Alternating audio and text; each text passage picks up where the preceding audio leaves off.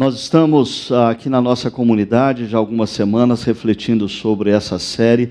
Não pega bem dizer que segue a Jesus e hoje nós vamos conversar sobre um tema que assim uh, eu sei que a, a, a, a turma que está aqui hoje não precisa ouvir sobre o que a gente vai falar, ok?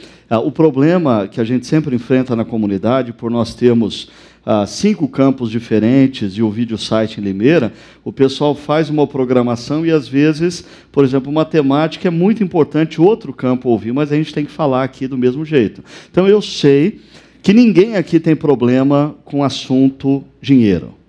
Ninguém aqui tem dívidas, ninguém aqui gosta mais do dinheiro do que deveria, ninguém aqui é ganancioso, ninguém aqui é avarento. Então eu quero que vocês entendam que a gente assim vai fazer uma reflexão por causa dos outros, não por causa da gente que está aqui.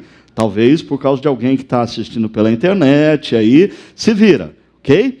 Ah, e hoje, então, nós vamos refletir sobre o texto de Mateus, capítulo 6, a partir do verso 19. E olha só o que Jesus, no Sermão da Montanha, diz nesse texto: Não acumulem para vocês tesouros na terra, onde a traça e a ferrugem destroem e onde os ladrões arrombam e furtam. Não acumulem para vocês tesouros nos céus, onde a traça e a ferrugem não, mas acumulem para vocês tesouros nos céus, onde a traça e a ferrugem não destroem e onde os ladrões não arrombam nem furtam. Pois onde estiver o seu tesouro, aí também estará o seu coração. Os olhos são a candeia do corpo. Se os seus olhos forem bons, todo o seu corpo será cheio de luz. Mas se os seus olhos forem maus, todo o seu corpo será cheio de trevas. Portanto, se a luz que está dentro de você são trevas, que tremendas trevas são.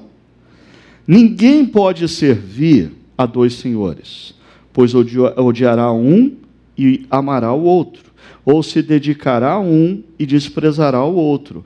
Vocês não podem servir a Deus e ao dinheiro. Nesse trecho, Jesus coloca ah, três blocos, convidando seus ouvintes a refletirem sobre a relação deles com os bens materiais, a relação deles com o dinheiro. E esses três blocos, eles são muito equilibrados e a gente poderia fazer uma síntese desses três blocos da seguinte maneira.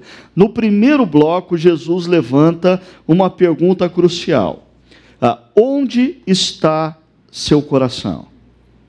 Onde está o seu coração? Porque aonde está o seu coração, ali está o seu tesouro.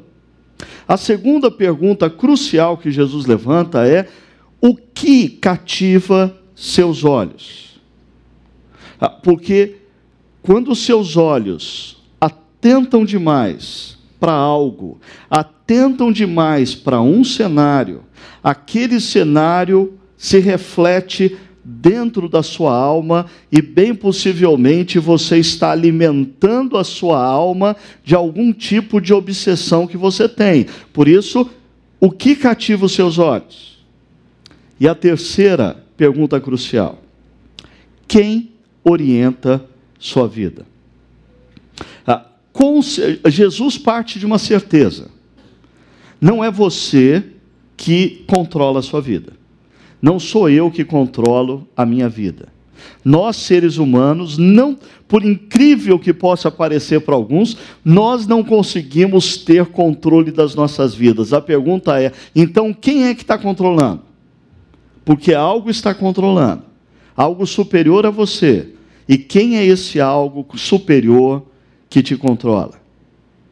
Ah, então, vamos refletir primeiro nessa pergunta: onde está o seu coração? Olha o que Jesus diz: não acumulem para vocês tesouros na terra. Essa palavra terra na linguagem de Jesus, na linguagem do Velho, do Novo Testamento, é sinônimo de história. Jesus está dizendo: uh, não acumulem tesouros, não acumulem bens materiais, não se preocupem em terem mais, mais e mais e mais dinheiro. Na história história. Por quê? Jesus nos apresenta o argumento dizendo: ah, porque na história é onde a traça e a ferrugem destroem os seus bens, e onde ladrões arrombam e furtam. Perceba o equilíbrio. Nós temos nas duas linhas três substantivos: traça, ferrugem, ladrões, e três verbos: destroem, arrombam e furtam. E nas duas linhas nós temos onde? Onde? Apontando para o que Jesus está querendo enfatizar. Onde você está acumulando os seus tesouros? Se você está acumulando os seus tesouros nessa vida, na presente história, ele está avisando você que você não tem o controle sobre isso. Você pode dizer assim: não, ah, eu estou muito bem organizado, eu estou planejando o meu futuro, e eu tenho bens, e eu tenho previdência privada, e eu estou organizando para quando eu chegar em tal idade eu poder viver. Primeiro, desculpa, quem disse que você vai viver? Quem diz que você vai estar vivo lá? Você tem controle sobre isso? Ok, eh, você acha que tem e você está muito bem organizado, está muito bem, tá, os seus negócios estão nas suas mãos, está dando tudo certo. E aí, ah, faltando alguns anos para você se aposentar, o médico te chama num canto e diz: é câncer ah, e você tem talvez seis meses de vida. Você tem controle da sua vida? Ah, ok, é cruel demais pensar nisso. Então vamos fazer o seguinte: o médico chama e diz assim: ah, o seu filho ou seu neto está com uma doença, não existe tratamento no Brasil. Existe tratamento experimental num hospital na Inglaterra. Quanto custa isso, doutor? Bem possivelmente toda a sua aposentadoria. Você vai dizer: não, desculpa, o meu neto vai morrer, mas a minha aposentadoria é para mim. Você tem controle de alguma coisa? Se você está construindo seus tesouros na história, é um péssimo lugar para você ter tesouros, porque na história, a, a, as circunstâncias, elas são instáveis, tudo pode mudar em um segundo. Você está sendo insano se você está colocando os seus tesouros na história.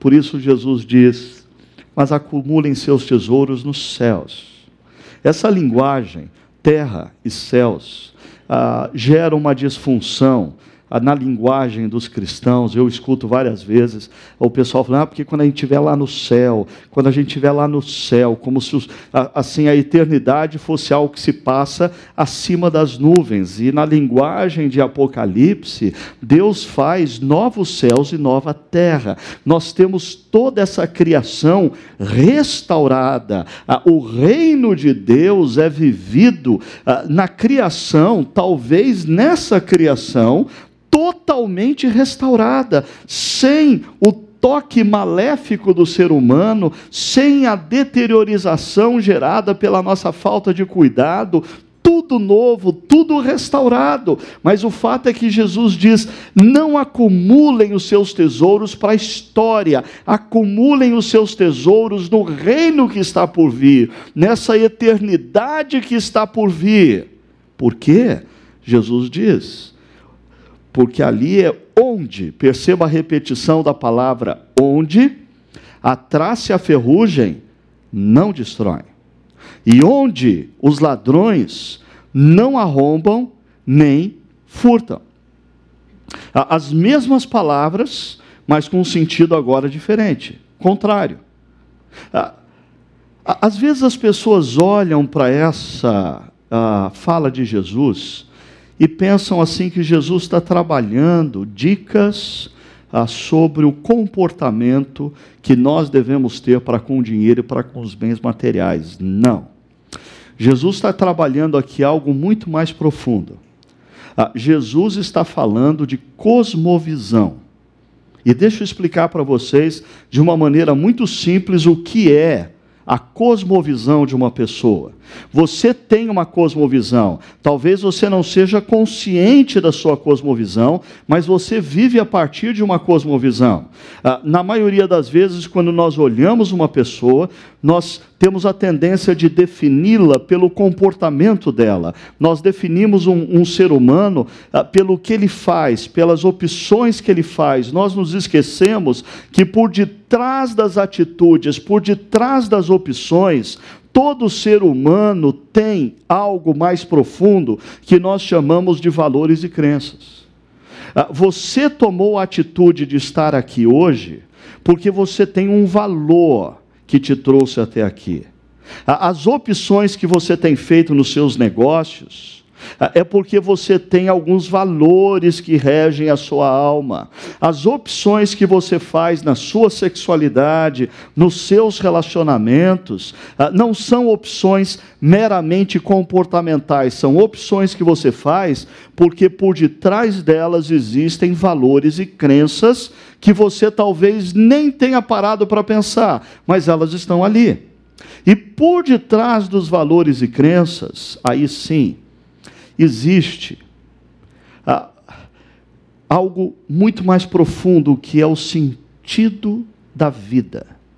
Quando você se pergunta assim, afinal de contas, o que é a vida? A sua resposta a essa pergunta gera valores e crenças. Os seus valores e crenças geram comportamentos. Deixa eu te dar um exemplo. Um indivíduo faz essa pergunta: afinal de contas, o que é a vida?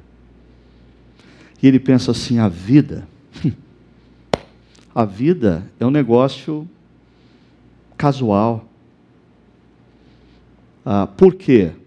Porque eu creio que o universo, o que é o universo? Ah, o universo é obra do acaso. É uma grande explosão que deu certo é uma grande explosão que gerou um planeta como o nosso, que casualmente tinha condições de vida e tinha água. E aí, casualmente, na água, uma ameba deu certo. E essa ameba começou a evoluir. Ah, e aqui estamos nós. O que, quem é o homem, quem é a mulher? Fruto do acaso. O que é a vida? Fruto do do acaso. O que é o universo? Fruto do acaso. Quais você acha que vão ser as crenças e os valores norteadores de uma pessoa que pensa assim? Ele valoriza a vida humana? Não. Tirar a vida de uma pessoa. Desculpa, quem disse que matar o outro é errado é, ou é certo? Isso aqui não faz sentido. Ah, o que eu vou fazer da minha vida, eu vou viver da melhor maneira possível. Porque quando eu fechar os meus olhos, não tem mais nada. Então eu vou procurar fazer as opções que me deem mais prazer. E eu vou procurar aproveitar a vida, mesmo que isso signifique lesar você. O que? Cuidar do meio ambiente? Para quê? Para quê? Tudo isso aqui é passageiro, do mesmo jeito que casualmente surgiu o universo, surgiu o planeta Terra, surgiu a vida, em algum momento tudo desaparece. É, então você percebe que a resposta que a pessoa dá à pergunta: o que é a vida? O que é o universo? O que é a história? geram determinadas crenças e valores. E essas crenças e valores geram determinados comportamentos. Ah, qual que é o problema das leis? Sejam elas leis sociais, impostas através de uma Constituição, através do Poder Judiciário, fiscalizada pelos policiais, ou a lei religiosa. Qual que é o problema das leis? As leis, é, é, é elas tentam colocar limites para o seu comportamento. Você não pode matar, você não pode roubar, mas se alguém não estiver olhando, você pode. Por quê? Porque as leis podem ter algum poder de te intimidar nos comportamentos, presta atenção nisso, mas as leis não mudam as suas crenças e os seus valores, nem muito menos a sua cosmovisão. Então você só vai cumprir a lei quando alguém estiver olhando. Você só vai correr a 60 por hora quando tiver radar. Quando não tiver radar e quando você não avistar policial nenhum, você não vai cumprir a lei. Por quê? Porque a lei limita o seu comportamento, mas não muda suas crenças e valores. E pior, a lei, nem a lei religiosa, tem o poder de mudar a sua cosmovisão. Então agora você entende por que um indivíduo transgride a lei, rouba alguém, mata alguém, e você coloca ele num presídio, numa penitenciária por anos. E por que que na maioria das vezes ele não muda? Primeiro, porque o nosso sistema carcerário ah, não regenera, muito pelo contrário, alimenta a criminalidade, mas porque a lei só limita, a lei não transforma crenças e valores, muito menos a cosmovisão. Quem tem o poder de fazer essa transformação? E esse é um ponto que eu diria que muitas pessoas que se dizem cristãs, ainda a ficha não caiu. Seguir a Jesus não significa mudar de comportamento. Seguir a Jesus não significa mudar a agenda de final de semana. Seguir a Jesus não significa beber menos, não significa dançar, não dançar mais ou dançar menos, não significa se comportar mais bonitinho. Não, eh, seguir a Jesus significa que você compreendeu que Jesus é o Deus criador que entrou na história.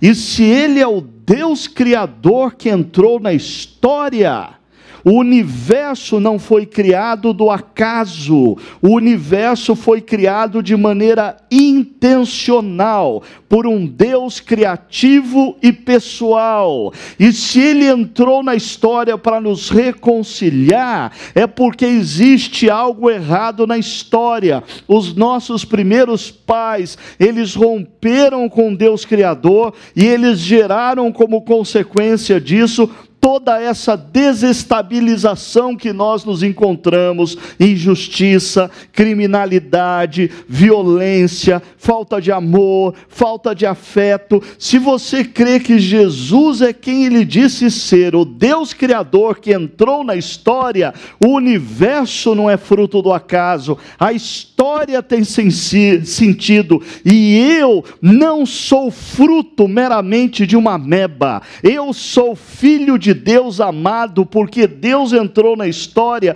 porque Ele ama a mim e a você, e Ele veio nos reconciliar com Ele. O que eu faço tem importância sim. Você percebe a diferença? Não é uma mudança de agenda de domingo, é uma mudança de cosmovisão. A sua visão de mundo mudou completamente. Tem muita gente que se diz seguidora de Jesus e ela é simplesmente religiosa, seja ela católica romana, seja ela evangélica. Algumas pessoas acham que tiveram uma mudança tremenda na vida quando deixaram de ser católicas romanas e passaram a ser evangélicas. Não teve mudança nenhuma, porque a sua vida só muda quando você compreende quem é Jesus e qual é o sentido da história, da vida e a sua cosmovisão muda. Ah, porque daí, ninguém precisa ficar martelando para você corrigir os seus comportamentos.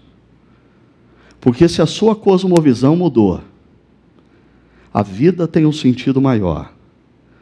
O universo foi criado por um Deus intencional. Ah, Deus me ama. E Ele me deu princípios e valores para que tudo me vá bem. Ah, mudou a minha cosmovisão, minhas crenças e valores foram mudados, os meus comportamentos são consequência disso. Quando Jesus passa a estar no centro das nossas vidas, A transformação se dá de dentro para fora. De dentro para fora. Deixa eu dar um exemplo para você disso. Quando a gente faz a pergunta: o que é a vida para você?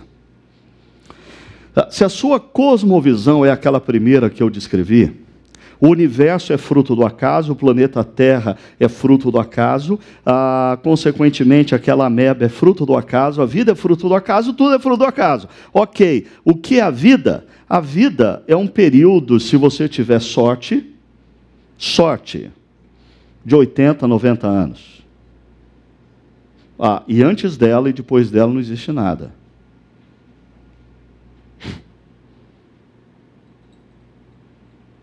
Miserável essa visão de vida.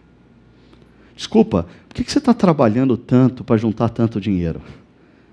Por que você tem essa obsessão de comprar mais um imóvel, mais um imóvel, mais um carro, mais uma coisa, e aplicar o seu dinheiro e comprar dólar e fazer isso?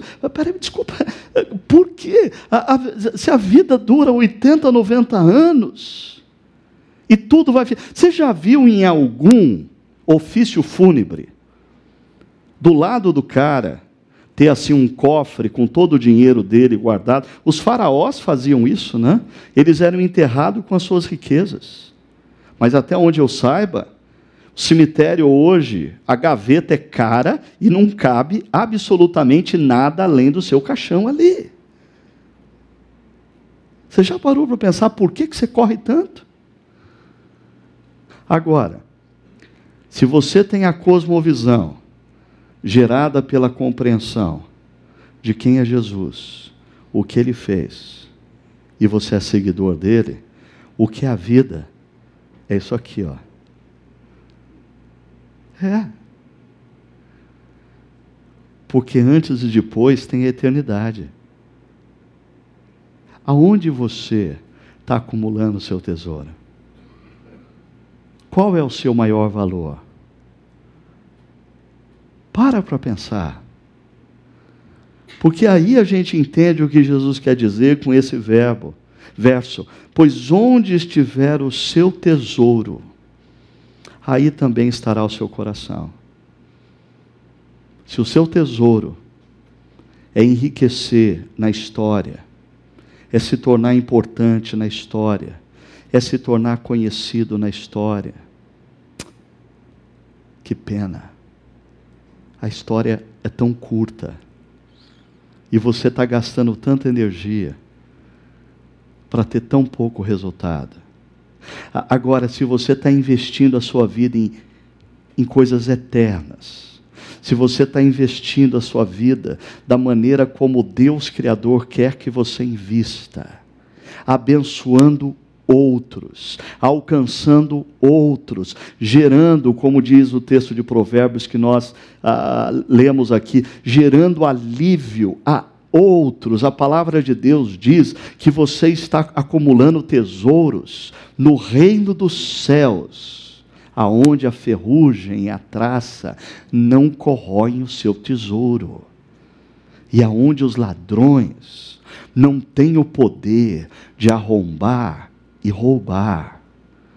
Onde você está colocando o seu tesouro? Segunda pergunta: o que cativa os seus olhos? O que prende a atenção dos seus olhos? Jesus diz: os olhos são candeia do corpo. A cultura popular diz que os olhos são janelas da alma. Né? É como se a nossa alma pudesse enxergar o mundo através dos nossos olhos. Mas se você coloca os seus olhos em determinadas coisas, você alimenta a sua alma dessas determinadas coisas. Os seus olhos têm o poder de alimentar a sua alma. Os seus olhos refletem dentro de você o que você está vendo. Deixa eu dar um exemplo bem prático sobre isso. Me preocupa às vezes ah, quando ah, não quando eu estou com, com, com, vocês aqui, porque, como eu disse, nenhum de vocês tem esse problema aqui, ok? Nem eu tenho esse problema, a gente está falando dos outros aqui. Né? Então, eu estou andando com alguém de outro campo da nossa comunidade, um amigo de outra igreja. Né? E aí eu percebo assim a fascinação do cara por coisas de valor material. Uau! Cara, olha aquele carro. Você sabe quanto custa aquele carro? Uau! A gente está andando no shopping, para.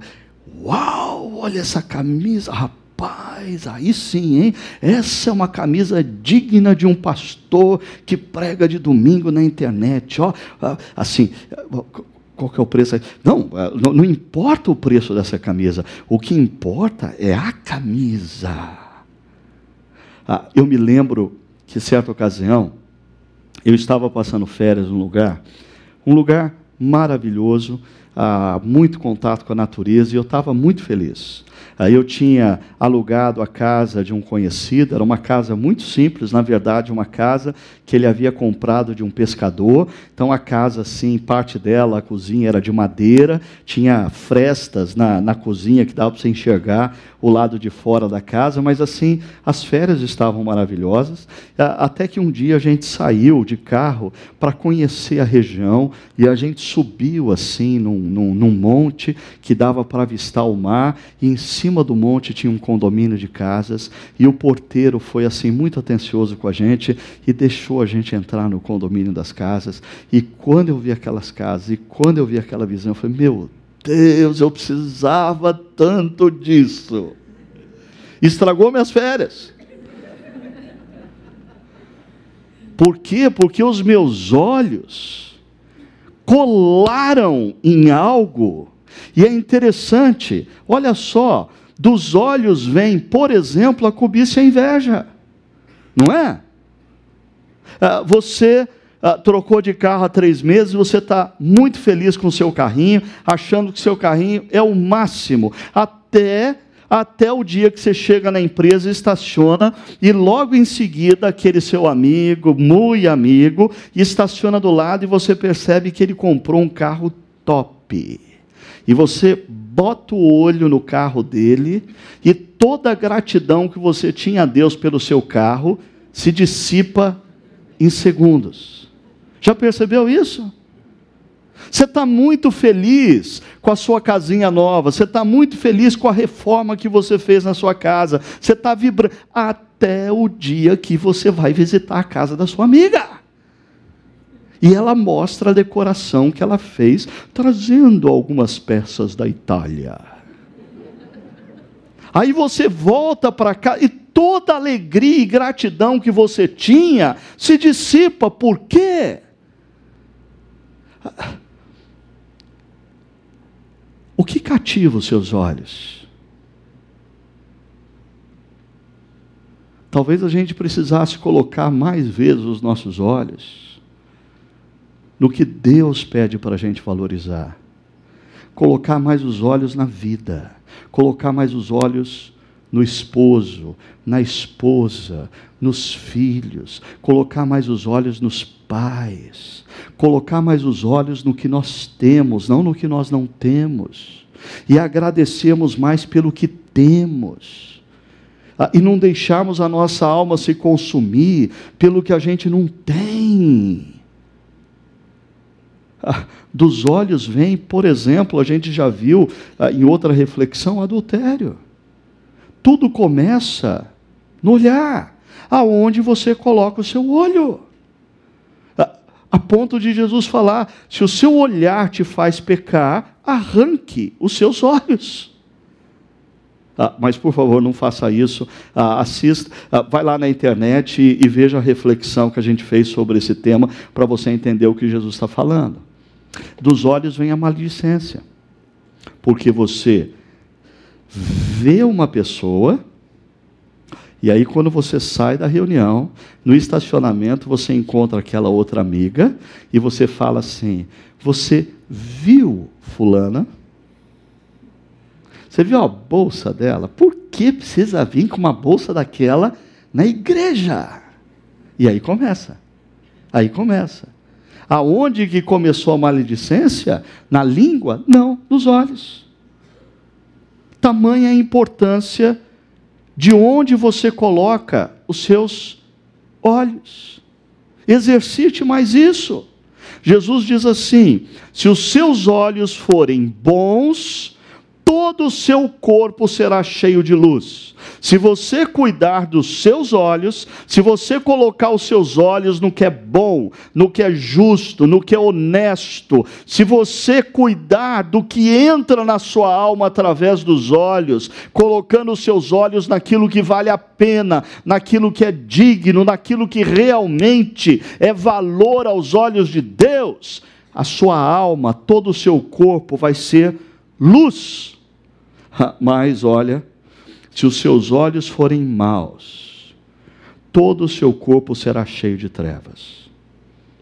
Você já percebeu o que acontece no decorrer da vida com uma pessoa que não cuida desse princípio? Ah, à medida que os anos se passam, ah, essa pessoa vai ficando completamente deteriorada por dentro. Ela é trevas. Ela só fala talvez de adultério. Ela só fala de sexualidade desprovida da sabedoria de Deus. Ela só fala de dinheiro, ela só fala de negócio desonesto. Ela perde completamente os limites. Por quê? Porque não cuidou do olhar. O que cativa os seus olhos?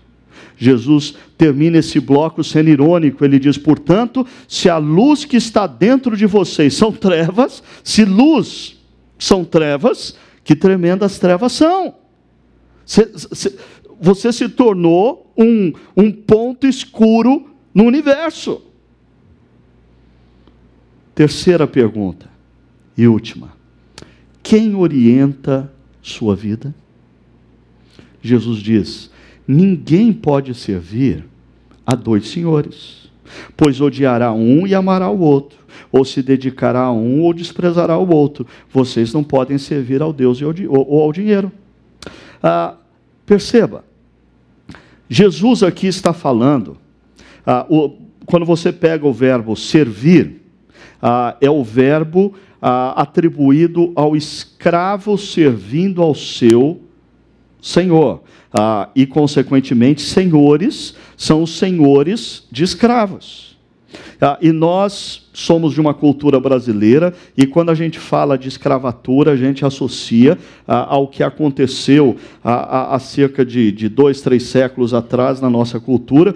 No entanto, a gente precisa fazer uma viagem cultural e perceber que nos tempos de Jesus, na cultura grega, nem toda relação entre escravo e senhor ah, estava é, é, é, era regida pela maldade e pela crueldade. Não são poucos casos de literatura grega ou de literatura antiga aonde a relação entre um escravo e um senhor é uma relação de afeto, é uma relação de amor, é uma relação de respeito, tanto que uma pessoa às vezes se tornava escrava ah, porque ela não tinha condição de pagar a sua dívida. Ah, mas ela se tornava escrava por um número determinado de anos. E depois daquele número de anos, ela decidia continuar servindo ao seu senhor. Ou seus filhos não eram escravos, mas os seus filhos cre cresciam no contexto de uma família e os filhos decidiam servir aquele senhor. A questão é que existiam sim senhores cruéis, malvados, que iam gradativamente deteriorando toda a dignidade de um ser humano, e existiam senhores bons, ah, que inclusive ah, alguns eram chamados de pai pelos seus servos. O que Jesus está dizendo aqui é: imagine o seguinte, você está constantemente tentado a servir mais do que um Senhor.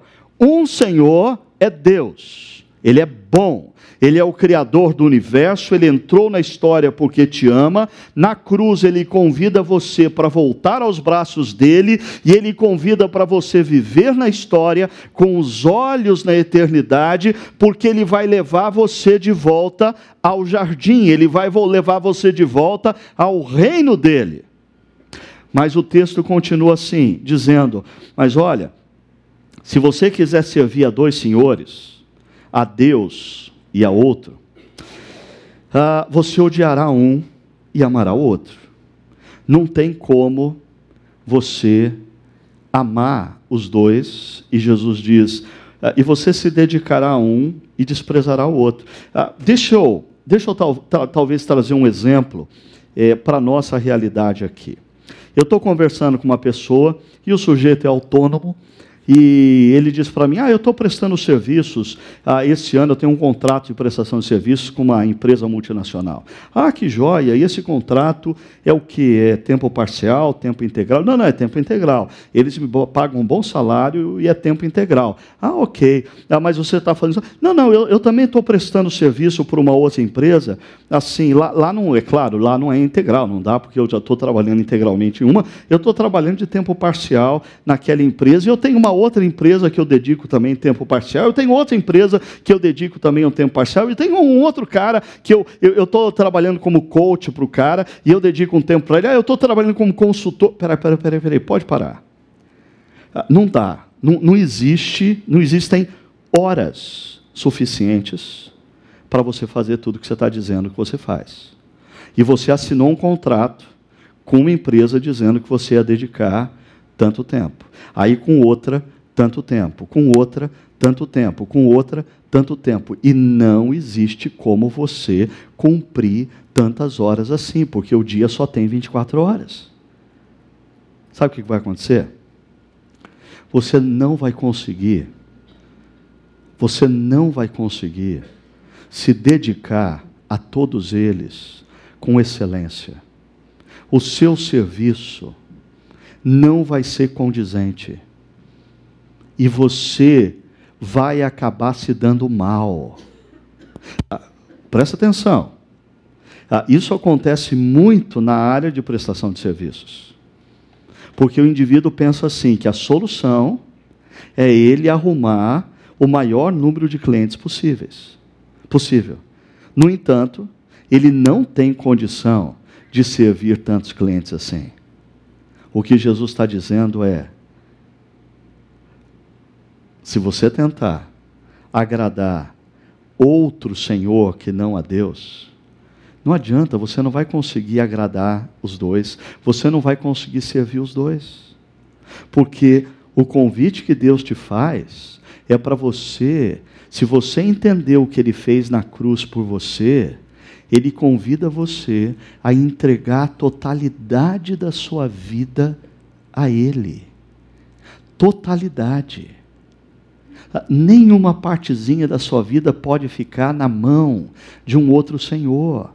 É tudo, é tudo. É a sua vida, são as suas emoções, é a sua família, é a sua casa, é o seu emprego, é a sua profissão, é a sua carreira, é o seu dinheiro, são os seus bens.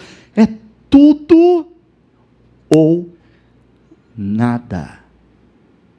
Se você não entregou tudo para Deus, entenda, Deus não tem nada da sua vida.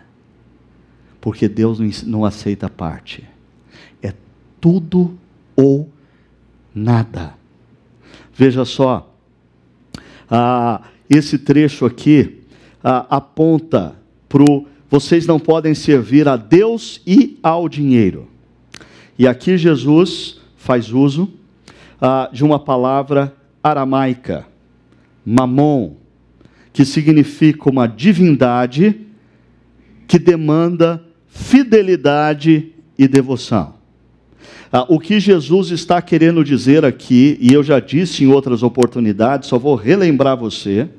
Ah, Jesus está dizendo que o dinheiro não é uma coisa, porque uma coisa não movimenta o seu coração, uma coisa não gera atração, uma coisa não gera em você devoção. Uma cadeira é uma coisa, e eu não estou assim, eu, eu não me sinto completamente tomado por sentar nessa cadeira, pode ser qualquer uma, essa cadeira não tem qualquer poder sobre a minha vida, mas se eu pegar uma nota de 100 dólares, levantar aqui e dizer assim, eu, que, eu queria dá essa nota de 100 dólares para o primeiro que chegar aqui na frente.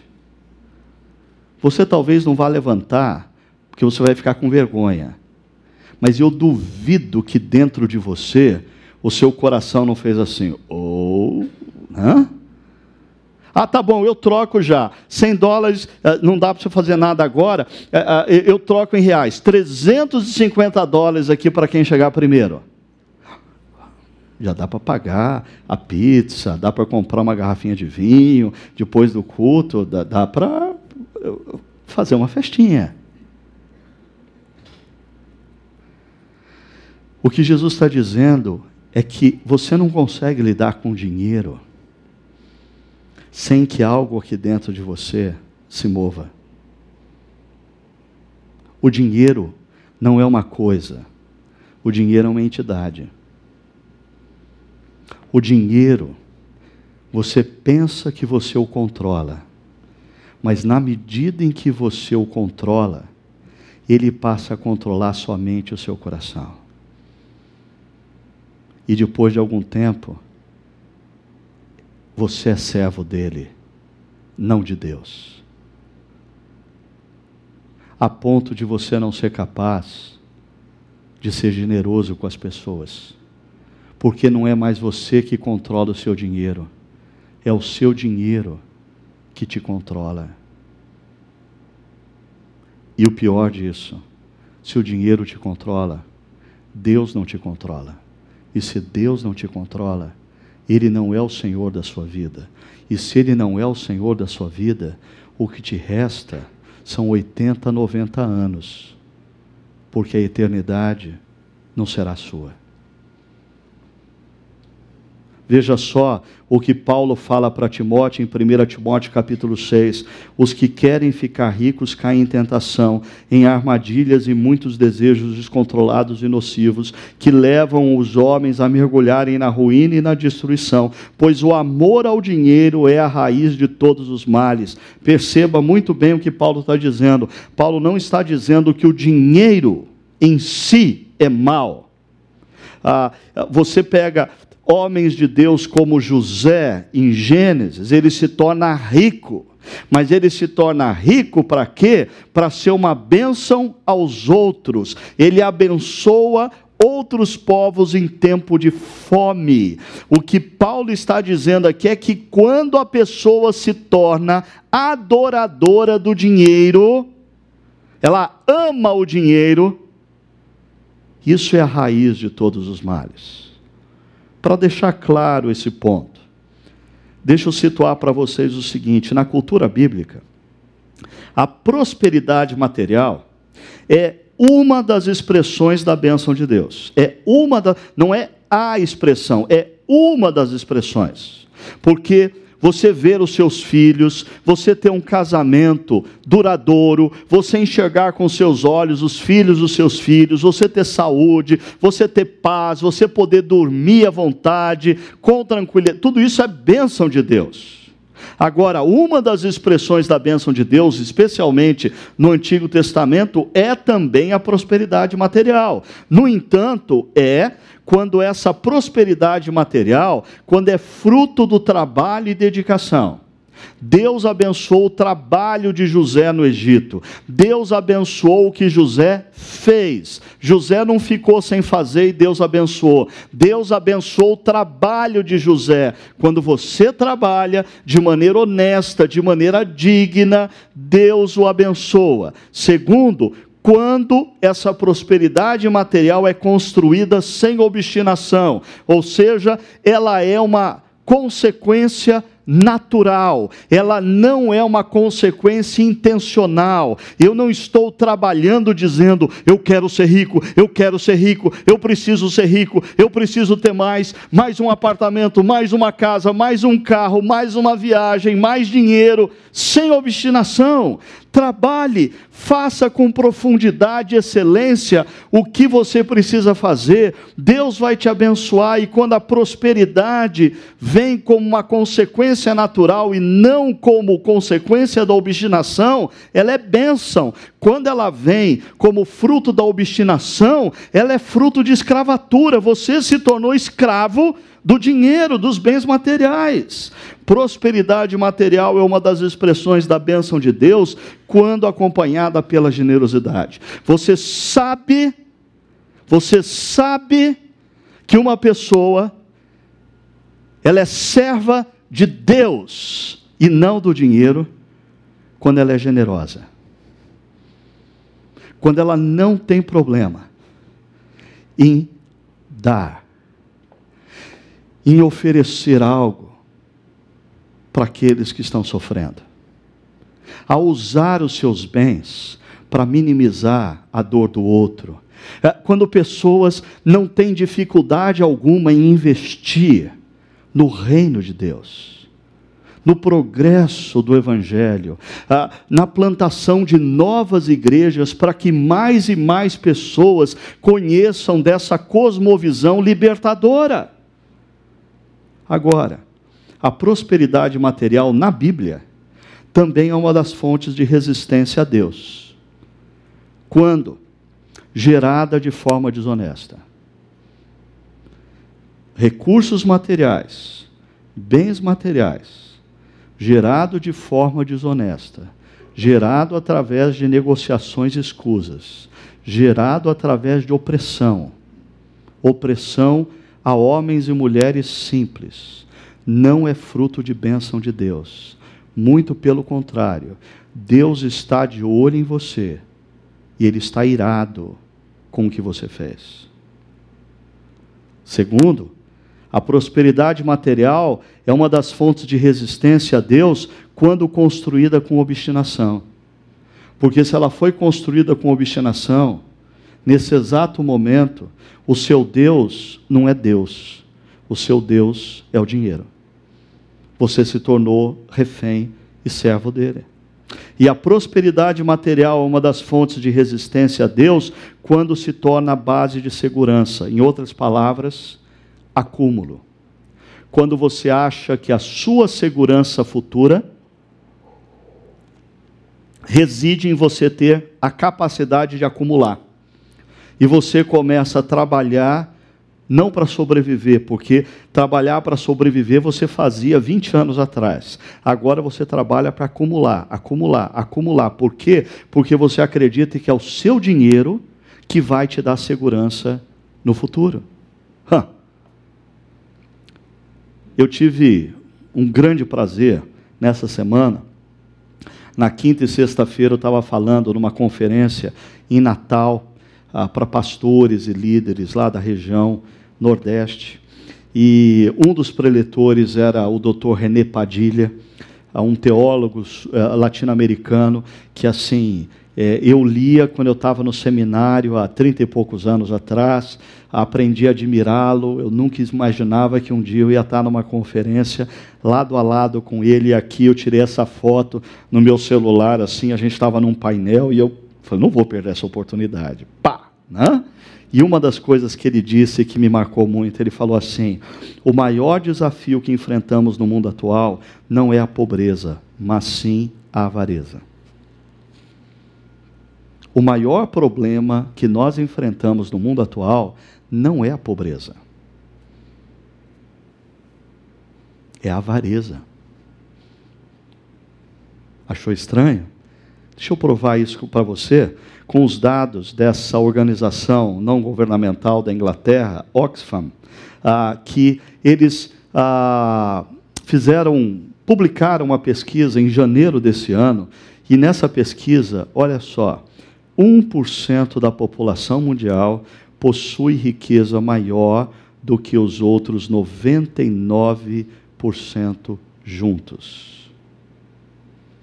1% detém 99% da riqueza no mundo.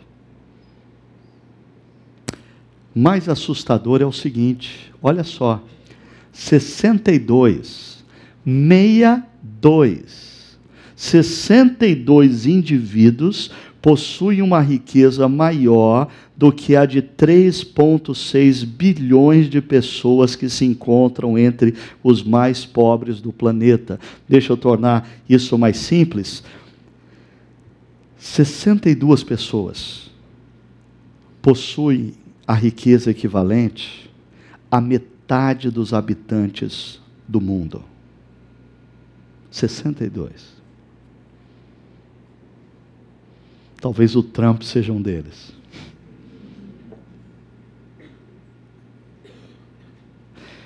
E isso nos mostra uma coisa.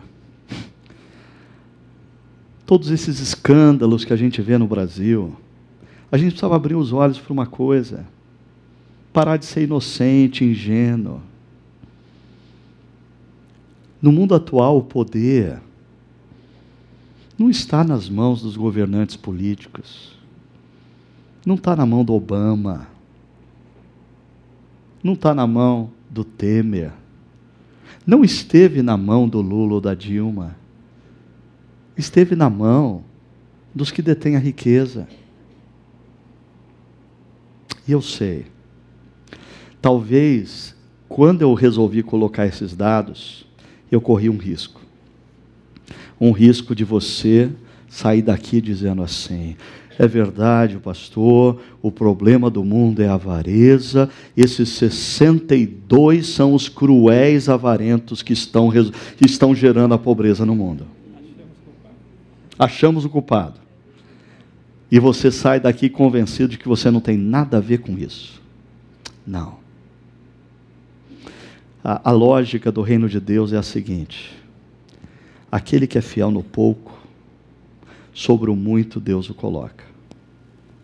Não importa quanto você tem na sua conta bancária, quantos bens você tem, como é a sua situação financeira, a questão é, diante do que você é e do que você tem, você está lidando com os seus bens, com a sua riqueza, demonstrando que o Deus Criador é o seu Senhor.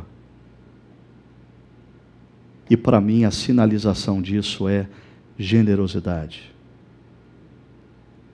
Sabe o que vai acontecer?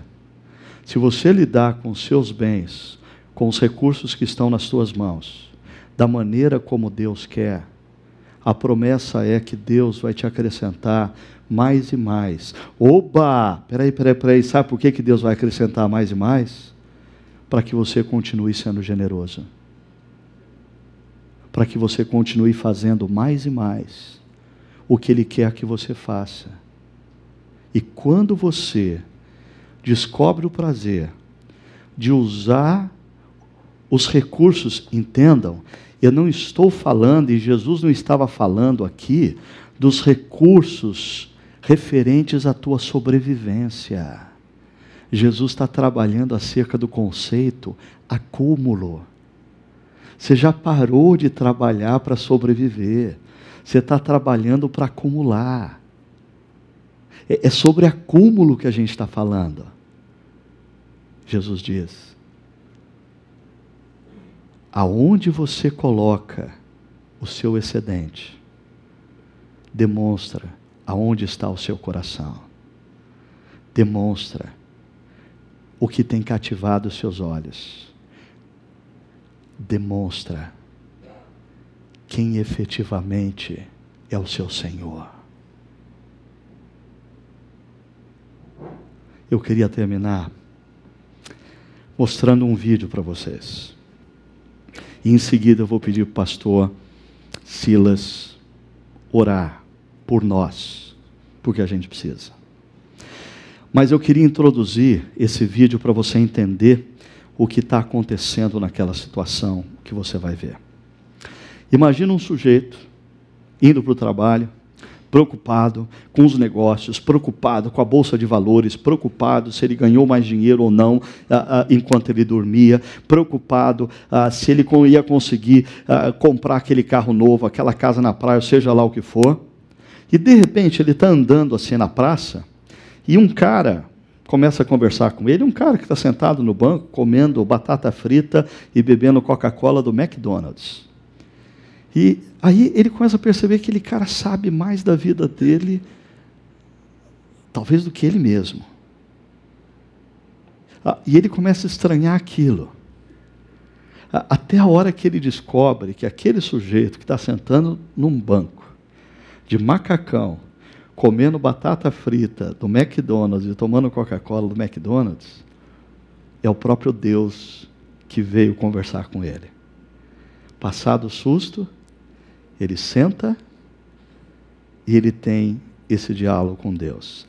Escute esse diálogo, preste atenção e deixe Deus falar ao seu coração. Em seguida, nós vamos orar. Let me ask you something, John.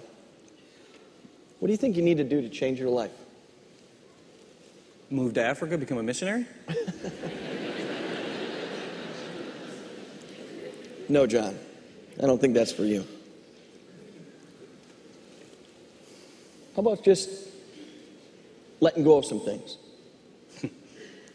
Think that would help? The way your things are going in your life? Good point. Okay, well, let's start with your money. What do you got? On me? Um, $20. John. One.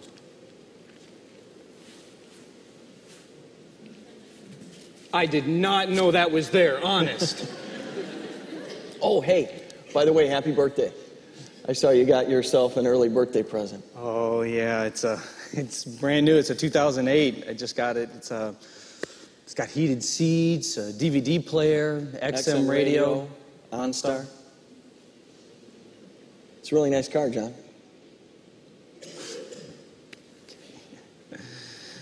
I can't believe I'm doing this.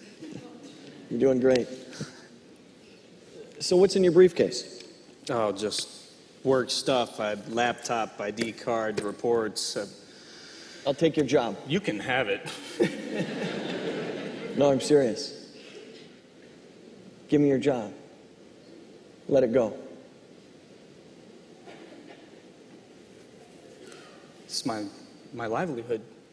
You're talking about here. I, I don't I don't make a lot of money. I got to support my family. I've got a lot of bills to pay. I've got insurance and a, a mortgage. You do have a really nice house, John.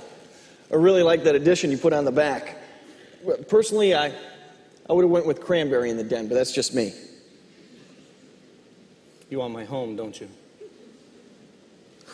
That's a lot to ask. No one's twisting your arm. What my my money, my job, my car, my home. What's next? My family? You do have a good-looking family, John. I don't. I, we just got this picture done.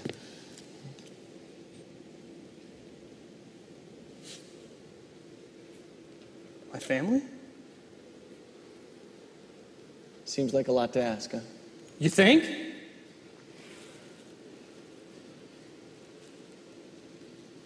Debbie and the kids?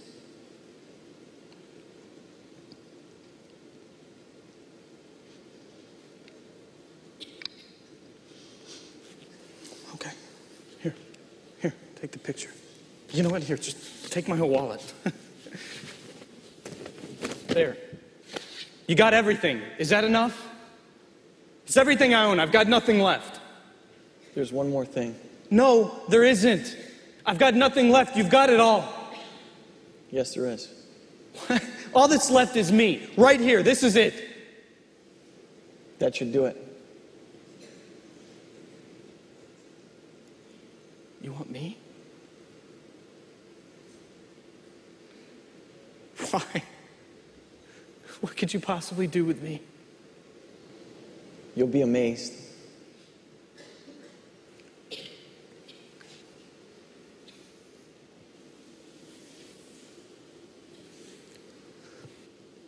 Okay. All right, I'll do it. You can have me too.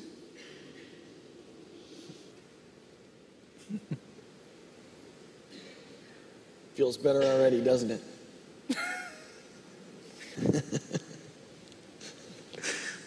Yeah. Yeah, actually, it does. so now what? Now we can begin.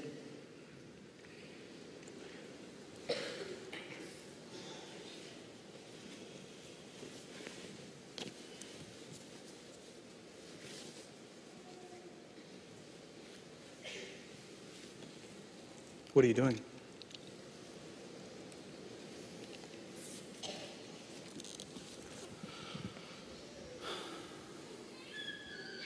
I I don't get it. I don't know what to say. You're welcome. Just remember something, John. These things, they really belong to me. I'm giving them to you as a gift. Use them wisely.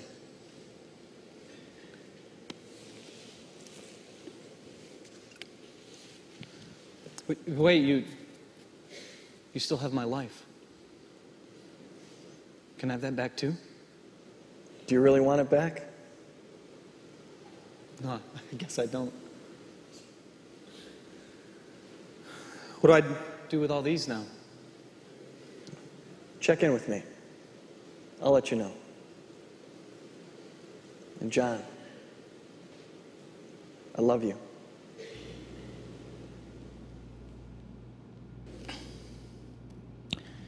Eu quero convidar você a me acompanhar nessa oração. Abra o seu coração para Deus e converse com Ele. Aproveite esse momento para falar com o Senhor. Senhor, nosso Deus e amado Pai, depois de ouvir tudo que ouvimos, embora sabendo de tudo que ouvimos, que já faz parte do nosso conhecimento, nos arrependemos nesse momento, Senhor, de que por muitas vezes nós colocamos o nosso coração em lugar errado, por isso andamos ansiosos, preocupados com a circunstância. Por isso, tantas vezes somos arrebatados, ó Deus, por uma ansiedade que nos domina. Perdão, Senhor, porque tantas vezes nossos olhos, os nossos olhos não estão, não estão dando uma direção clara para a nossa alma. Eles andam em trevas, quando cobiçam, quando perde o contentamento pelo que Deus tem nos dado ainda que não sejam poucos. Perdão, Senhor, porque não temos sido fiéis no pouco. Temos desejado muito, mas não temos sido fiéis no pouco, Senhor. Perdão, Senhor, porque temos muitas vezes estado com o pé em duas canoas. Não estamos com um coração com interesse nas tuas mãos, Senhor. Por isso, Senhor, nos arrependemos nessa hora.